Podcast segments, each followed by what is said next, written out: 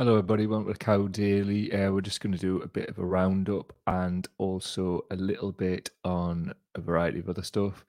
Let me know if you're about in the comments as usual. I'm just going to mention this now. It's going to be a tough one for us this. There's obviously, as you know, things are going on with Scrappy and I don't really want to talk about it at the moment because I might choke up and I've got a job to do. So here we are, turning up, doing the job. So that's why I'm just mentioning it from the off. It's a tough old time for her, especially after what's happened with DJ recently. But onwards we go. In the time on a tradition, if you want to support our work, go to patreon.com/cowdaily. That's patreon.com/cowdaily. Also link in the description for PayPal if you want to support our work with a one-off donation. Thank you very much. Also, if you could share the stream, let people know we're on, that'd be great. Also, if you're here, if you could like the stream and do all that cool stuff, that would be very much appreciated. Just bear with us. Morning, Zoe. Nice to see you, man. Hello, Leon, as well. Good to see you. Leon's saying, can we laugh at Trump? Lost a civil case over defamation without skipping a beat. He goes on a media tour repeatedly defaming the same person. Just absolute rotter bag, isn't he? But that you would expect nothing less. I think between him and Boris Johnson, I think the impact that that's having on society, but just not just society, on people in general, like young people. I worry what this generation's going to be like when they've got people like Andrew Tate and these knobs as their role models. It's like, I don't even think we're seeing the impact of it, man. Absolutely ridiculous, but that's what social engineers like Steve Bannon want. Simple as that. That was interesting that Zach mentioned Bannon yesterday. Switched on. I like it. Let us know what you thought of the Green Party this week. Decided to give them a crack. Take the local view from Nick Hartley and obviously the national view from Zach, the deputy leader. I like them personally. Like them as men. Simple as that. That goes a long way for me. But I'm interested what you think. Carlos is in. Nice to see you. E. Joanne, indeed. Jez Hunt's about. Nice to see you, brother. Morning. Who else? That's who was a boot. Let me know if you're a boot in the comments, chaps. There are a few little bits and bobs. Let's crack straight on. There's one here. Hang on a minute. There's one here, right, that I just wanted to drop in. There's a few bits on COVID, which I think were interesting little snibblings. I've actually invited a person on and we're trying to sort it out. Somebody called Lisa, who runs Safe Education for All, which is a campaign to get mitigations like filter systems in schools. I think it's something that we need to keep our foot on the gas about. Because let's have it right. If we're not doing it, who is doing it? So we've got to do it. So we're going to link up with people like Lisa and others and see what we can do from there. Just bear with us. This was interesting, I found, and it's from Independent Sage. Remember them? And this is Professor Danny Altman. There's a clip from their most recent meeting, I believe. And I think a lot of uncertainty amongst long COVID researchers at the moment in the UK, that all of that kind of first tranche of research funding is kind of drawing to a close now. And, shock, horror, it hasn't all been solved in the last 2 years. And we now need the really big studies to carry on. And it's not really clear that there's enormous buy-in to more long COVID studies. So I'll leave it there. But those are my kind of long COVID news flashes. Thanks, Danny. That's quite worrying. So, in the understatement of the year, and this is the thing with like that kind of twee response, well, that's kind of worrying. They're removing long COVID funding. Why do you think that is? That makes no sense considering 1.9 million people at the last count are so of the UK population has long COVID. We brought it up with Zach yesterday, didn't we? So, removing the funding, what is going on, man? What's going on? Absolutely just out of its goddamn mind. So there's a few other bits and bobs that I want to show you. Just bear with us. Should hopefully be on the screen. So this is about, you know, if you've been here a while, you'll know that repeat COVID infections can trigger all manner of stuff. And I thought this was interesting. Hidden rise in blood clot deaths, breaking families, warns charity. Concern has been raised by Thrombosis UK, which said it was costing thousands of lives across the country. From Wales Online, hidden rise in blood clot deaths, breaking families. Interesting. What does it go on to say? Vital information gathered about a serious condition is still not being published 3 years after the start of the COVID pandemic. Thrombosis UK has warned that deaths involving blood clots are higher than expected. Before the pandemic hit, hospitals were regularly publishing data on the number of patients who had been risk assessed for blood clots in March 2020. The NHS in England took the decision to suspend the data collection on venous thromboembolism. Data from the NHS shows that 14,846 people aged 19 or over died in England from a VTE in 2021-22. In 2019-20, this figure stood at 12,457. Thrombosis UK Chief Executive Joe Jerome said the hidden crisis breaking families and costing thousands of lives around the country. Another thing that I just want to pull up here, just bear with me. Is it on the screen? Sure is. From Dr. Daya Sharma on the Twitter. Iris damage due to recurrent shingles, reactivation of chickenpox virus in the eye. The iris illumination defects now show light reflecting back through the iris due to loss of iris pigment. There's a picture on the screen for audio people if you want to see, which looks more than a bit interesting.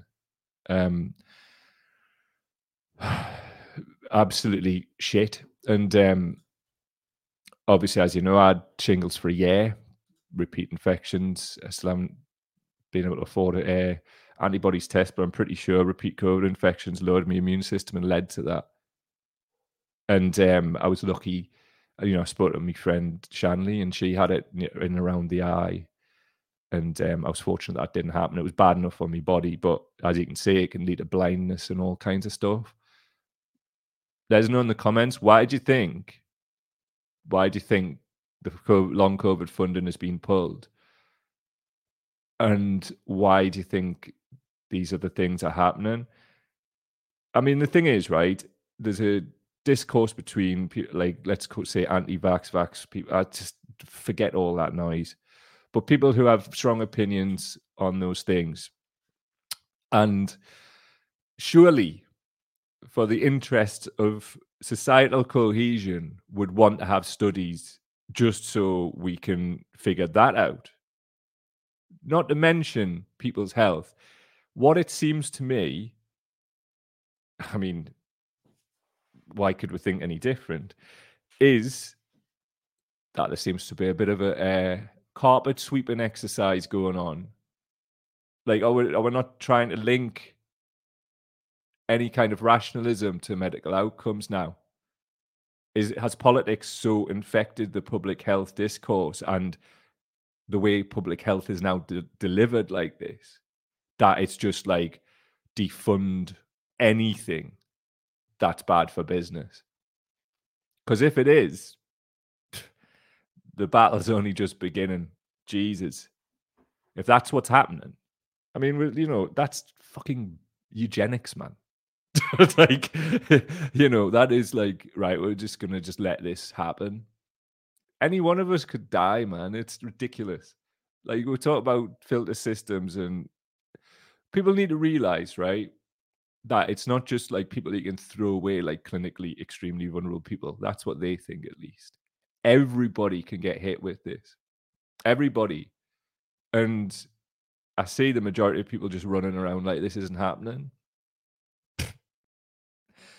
What can you say? Just started flagging it up, and I'm going to keep flagging it up. And I know it's not popular because it's the taboos. Welcome to the Taboo Show. Welcome. Enjoy. So anyway, moving forth. Honestly, man, like the situation at the minute is a madness. But that's life, innit? That's what's going on in this world. So anyway, let's have a look at this. More Labour Party stuff. This from Squawk Box. Get on that stream immediately. There we go. So what's he saying? Labour MP reports frontbencher to the Met Police for sexual assault. No action taken from Starmer. What? Keir Starmer's record of inaction in the face of serious allegations against Labour right-wingers continues. A female Labour MP has reported a current member of Keir Starmer's shadow ministerial team to the Metropolitan Police for a sexual assault alleged to have taken place in July 2021. Tortoise News has reported neither the victim nor the offender was named in the report. The woman MP also informed party whips and raised concerns about a wider pattern of behaviour among Starmer's MPs. So far, Keir Starmer has not suspended any member of his front bench, forcing female MPs to continue to work knowingly or unknowingly with an alleged sex offender. This continues Starmer's appalling record, despite his boast to the contrary when it comes to protecting women. Yesterday, news emerged that Labour has let a sex pest senior staffer keep his job with a final warning, despite two separate investigations. The party's own and an independent parliamentary probe finding that he groped an intern 20 years his junior after keeping the complainant waiting 3 years for an outcome, Politico has reported. The victim of that assault has also said that sexual harassment is rife in Starmer's party and that this had driven her determination to pursue the case. Fair play. The pattern of behaviour does not only apply to the sexual misconduct of right-wing Labour MPs. The party leader has a horrific record of inaction against alleged sexual offence, blah, blah, blah. We've spoken about all that before on the show, and for the purposes of today, I'm not going to go deeper into that, but if you want to know more, look at previous shows. What do you do with that? I mean, we've done a show on what happened and continues to happen with Apsana Begum. I'm sure it mentions that later in the article, that one there. The whole party is an absolute basket case. And still this morning, we're having absolute Stockholm Syndrome Labour lifers trying to give it nine out about the Green Party. Absolutely mad. We'll be like, I'm not with the Green Party, right? But as soon as you try to launch into us that I am or something, I'd rather have them any day of the week running anything than anybody connected to Labour Party 2023. Facts. So away you go. I'm trying desperately not to lose my shit today. If you weren't here from the top of the show, it's not looking good for Scrappy. So I'm just like getting through this, hopefully not burst into tears.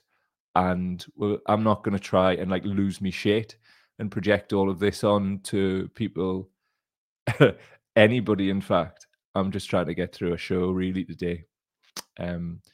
So yeah, that's what I'm doing. And it might be shorter. So anyway, right, let's get to these bits. What we got? I'm just going to clean this all up here. Right, something from Question Time about water bills. Ash Sarkar was quite interesting.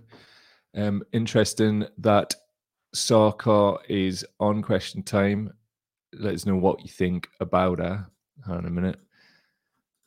And I shall share it with you presently. Here it is. So let us know what you think about what Sarkar's saying here. So privatised water companies paid out £1.4 billion in shareholder dividends last year. And 20%... And that's analysis by the Financial Times. And that's analysis from the FT.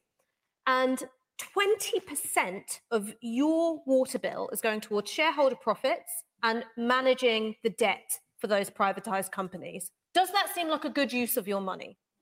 Do you feel you're getting good value for your money? Would you rather that money was going into fixing the infrastructure? Yes. While these companies remain in private hands, there's no incentive for them to do it. There is simply no incentive. So Southern Water is mostly owned by an Australian investment firm, and it's partially owned by the American mega bank JP Morgan. So your water bills are going towards making foreign corporations rich, and because they are so fabulously rich, they can just eat up whatever fine the government decides to levy them with. And while it would be very satisfying to see some of these CEOs in jail, and I would love it personally, what I fear is that the incentive hasn't gone away, which is you underinvest in the infrastructure, you let it crumble because, you know, you don't live there. You live in Manhattan or somewhere gorgeous. You don't have to worry about the sea in Bexhill. And instead, the incentive is to extract money from the system that could go towards fixing infrastructure, and you put it towards shareholder dividends. It makes financial sense at this point to bring this industry back into state control so all of the money can go towards fixing the problems. And of course, the Tories don't really want to do that. They only nationalise things at the last possible minute, as they have with the Trans-Pennine Express. But what confuses me is that Labour aren't committing to it either, when it would save so much public money. And it would mean that these problems would get fixed because you guys would be democratically accountable. You're not in Australia. You're not in Wall Street. You're right here where we can see you. Why not nationalise? So, privatise water companies. Stop that. Big up Ash Sarkar there. Interesting. Did you see Thangam Debbonaire, the current MP for Bristol West, at the end looking like a ghoul? Jamaican, I know, it's ghouling it up. I did. Anyway, this is what her response was. It's short, but it's certainly not sweet. Debbonaire. The cost of repaying them is astronomical. And I don't want to spend taxpayers' money on that when I know that taxpayers are telling me that they want the money spending on our hospitals, on our schools, on our potholes, as we discussed earlier. Oh, fuck off. Absolutely just fuck off. These people, man, absolute shitbags. Even that Tories got the look of the nation, and they're virtually wholly responsible for all this. So it says on Sol Staniforth's tweet here, Labour's Thangam Debbonaire says the next Labour government won't take our failed privatised water industry into public ownership because of the cost. Why not issue bonds? But then, of course, cost is simply an excuse to mask the Labour rights ideological opposition to public ownership. Big up Sol Staniforth as ever. Something I just want to point out, and it ties in with a hell of a lot of what we've been talking about this week with the Greens. So I'll just pull this slide up, right? See if I can find the right one. It's from the Green stuff. So we're going to fly through all the Green stuff. Yeah, Bristol West, that's Debbonaire, right? The person you've just seen there, the person who is just... let's not get into this because... As I said, we're dealing with scrappy stuff at home, and I'm upset, and I don't want to just start raging today. I don't. But let's turn this into a positive. Bristol West general election prediction as at 9th of the 5th, 2023. Greens, 46.6%, 21.7% up. Labour, 42.5%, that's Thangam Debbonaire, minus 19.8%. So it's very tight, as Nick Hartley pointed out quite rightly this week. So instead of us just sitting and railing against this stuff, right? Debbonaire has spoke fully, Labour. They're not going to do anything about the waterways. I saw this morning Fergal Sharkey, 80s pop star, has been brilliant on this, right? And he said that, like, there's only been 2 waterways which have been safe to swim in up to this week, right? The rest of them full of shit, literally. And both of those, like, supposedly clean waterways have no swimming signs up today. There's nowhere today in England and Wales that's safe to swim in. Wild swimming is done. Waterways are all polluted. So Thangam Debbonaire's doing the whole taxpayers' money thing, da-da-da. Fuck your potholes. We don't want kids drinking shit when they're trying to swim. You'd think it was a prerequisite for a half-decent country. Why on earth is this being allowed to fly? And it shouldn't. So what I'm saying to you good people is, here's one of the things we could all mob up and do. And it doesn't just have to be the Greens. It could be target seats. Get out there and do everything we possibly can to get the Greens in Bristol West and remove ghouls like Debbonaire from public life. None of these people at all should be anywhere near public office, sitting there, giving it the taxpayers' money shit.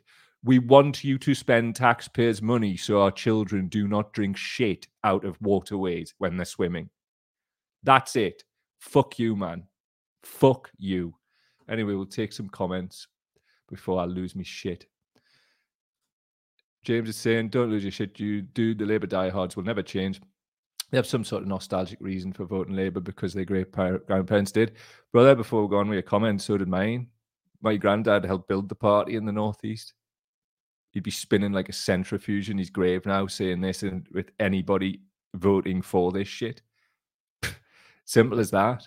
It's an absolute disgrace on our grandparents' names. And these absolute dickheads need to get the fuck off our social media. But anyway, however, if those great grandparents were still out today, their heads would be rolling. It's not the Socialist Party again. I didn't read that, but you're quite right. It once was. It's a shame Labour has stabbed the left leaning in the back. Let them lose their shit in the comments because the no green is on the rise. True story. And I really feel like tactically we need to get behind them and go to bat on their behalf. I mean, to be honest, I'll tell you what my main motivation is, and it's revenge. And I want to do that in positive and productive ways. We've done, well, it'll still continue to a degree, but there's a bank of evidence about the Labour Party, which I do continue to share with the Labour right-wing trolls. And it's not about them. It's about like people who might be on the fence from not actually keeping up with things, and they can click on it and it's right there. But we need to move forwards into positivity now because we'll drive ourselves mad. So a lot of this was about like giving the Greens a chance, like getting them on the platform and seeing what they're about. And I'm impressed. I think they're decent people, and that's half the battle for me. The two lads I spoke to, I can't speak for anybody else. Just take them as I found them. So I would like people like them. I'd certainly prefer Carla Denyer to be the MP for Bristol West than that fucking ghoul Thangam Debbonaire. I mean, just look into how she's acted over the last few years. What a fucking dial. But anyway, take some more comments and we shall see. Jez is saying, because they don't give a toss, it doesn't make headlines, therefore it's irrelevant, and it points to the government's feelings on COVID. Why would they fund that? It's obviously talking about the long COVID study first. True. But this is the thing. I mean, they're supposed to be elected to look out for us. We know when they're not. I'm not naive, but I'm not into this bloody denialism that's coming. Like, the evidence is clear, and it's disgusting that people are just being like left to go to work. Where's the fucking unions as well? Like, Joanne's saying most people I know are just shrugging it off. Well, they're not going to be able to, because it'll eventually get them. It's going to, like, repeat infections pull forward end of life. Fact. Fucking fact. Good people we know in hospital, like one lad here. Charla, absolute hero, worked throughout the pandemic, throughout the lockdowns. Pandemic's still going on. Even I'm getting this mixed up. And he's in the hospital. I'm really sorry you're there, brother. It's like, I mean, what Charla's saying, funding pulled because they've stolen all the money and there's no left for anything. They don't care if people can eat, genocide probably all they can afford, kill the poor. Seems to be. And it's not just the right who are doing it. Do you see anybody stepping up to like actually talk rationally about this stuff? I tried my best yesterday with the Greens. That was the one answer I didn't like, but at the same time, that's a starting point. Like, the passage of history has a habit of dissolving away preconceptions, let's say. So every day, the evidence is clearer and clearer. Carlos is saying, why are they suspending studies? They are allowing the sick to fend for themselves, take away help and die out of sight.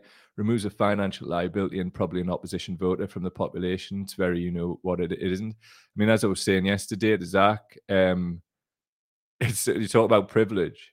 It's working class people are being hit more so by this. Simple as that. Joanne saying, poor Scrappy, love for Scrappy. Defo, for real. I'm going to close the show because I need to go and just be and just think. It's Scrappy's not here. He's coming home. And I think this is the last weekend we'll spend together. And my partner's currently in the vets, but the scan doesn't look good. So I'm hoping that we'll get a crumb of hope, but I'm prepared. I had Zeb out walking this morning, and I was just crying for an hour, walking, stopping, and then crying again, when you would think. The reason being, obviously, he's much loved, he's a friend, but when my friend Brian died, I went like really catatonic, and I was just laying there, and I just wouldn't move. And he came over and put his head on my forehead. And without him, I don't know what I would have done. He like woke us back up. Yeah, I'm going to miss him, man. Right, I'll see you later. I tried getting through this and I'll try my best. See you later.